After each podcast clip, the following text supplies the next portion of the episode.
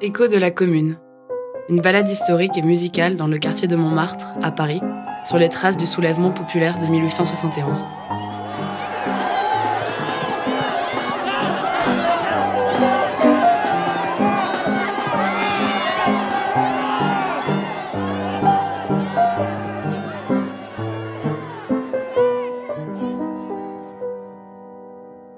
4 septembre 1870. Après 20 ans de règne, l'empereur Napoléon III est destitué.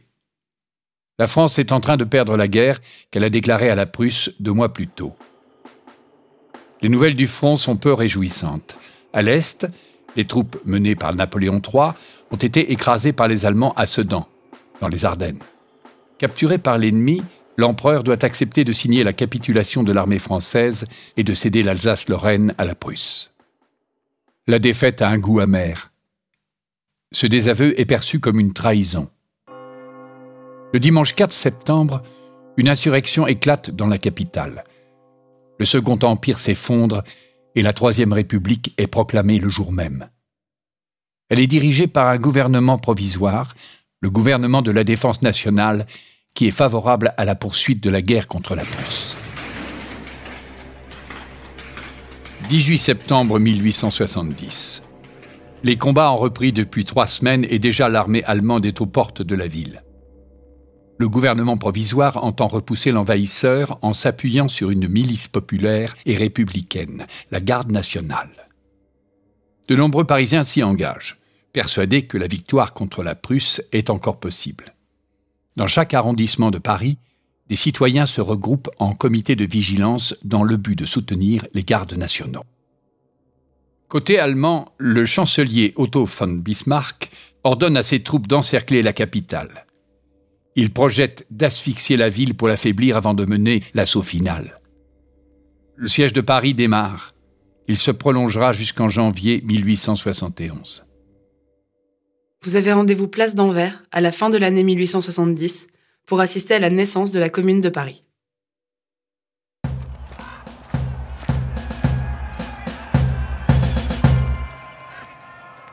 Vous êtes sur la place d'Anvers, à proximité du kiosque à journaux, face à la butte Montmartre.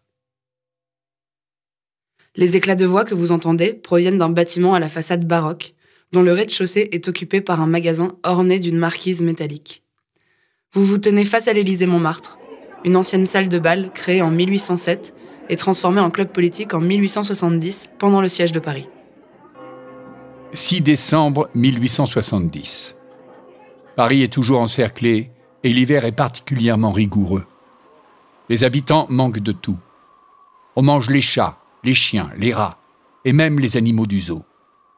Malgré les épreuves, de nombreux Parisiens sont déterminés à poursuivre la guerre. Dans les comités de vigilance et dans les rangs de la garde nationale, certains réclament l'instauration de la Commune de Paris. Plusieurs salles de spectacle comme l'Élysée-Montmartre sont transformées en clubs politiques afin d'accueillir les réunions des comités de vigilance de chaque arrondissement. On les appelle les clubs rouges. Les citoyens s'y retrouvent pour débattre de leurs conditions et certains sont proches des mouvements ouvriers, comme l'Association internationale des travailleurs. Ce 6 décembre 1870, au matin, le comité de vigilance du 18e arrondissement organise une réunion publique au club de l'Élysée-Montmartre.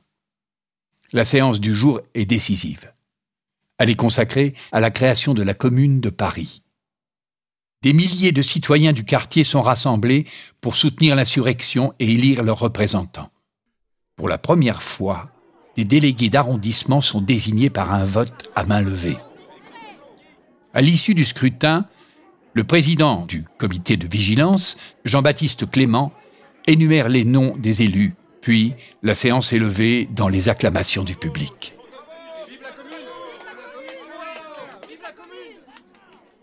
Les clubs politiques qui voient le jour pendant le siège de Paris jouent un rôle essentiel dans la création de la commune. Le peuple y cultive son désir d'autonomie et sa défiance envers le gouvernement de la défense nationale. L'Élysée-Montmartre fait partie de ces lieux qui ont vu naître la révolte. Des réunions publiques organisées par le comité de vigilance de Montmartre s'y déroulent presque quotidiennement au cours de l'hiver 1870. La salle est ensuite reconvertie en hôpital pour accueillir les fédérés blessés au combat dans les derniers jours de l'insurrection. Le lieu illustre l'attitude des communards à l'égard des bâtiments publics de la capitale. Les révolutionnaires ne construisent pas, ils réutilisent. Ainsi, parler d'un patrimoine de la commune peut sembler paradoxal, d'autant qu'il est souvent impossible de retourner sur les lieux de la révolte car ils ont disparu. Le passé pré-révolutionnaire de l'Élysée-Montmartre est presque indécelable aujourd'hui. Le bâtiment d'origine a été détruit en 1902 et la façade actuelle date de 1908. Le lieu est devenu une salle de concert et il est classé au monument historique depuis 1988. Cette protection ne l'a pas empêché d'être ravagé par un incendie accidentel en 2011 qui a nécessité sa reconstruction intégrale. Ici, les traces des communards ont été emportées par le temps. Mais leur mémoire n'est pas éteinte pour autant. Pour vous en rendre compte, empruntez la rue de Steinkerque et rendez-vous place Saint-Pierre, à l'entrée du square Louise Michel.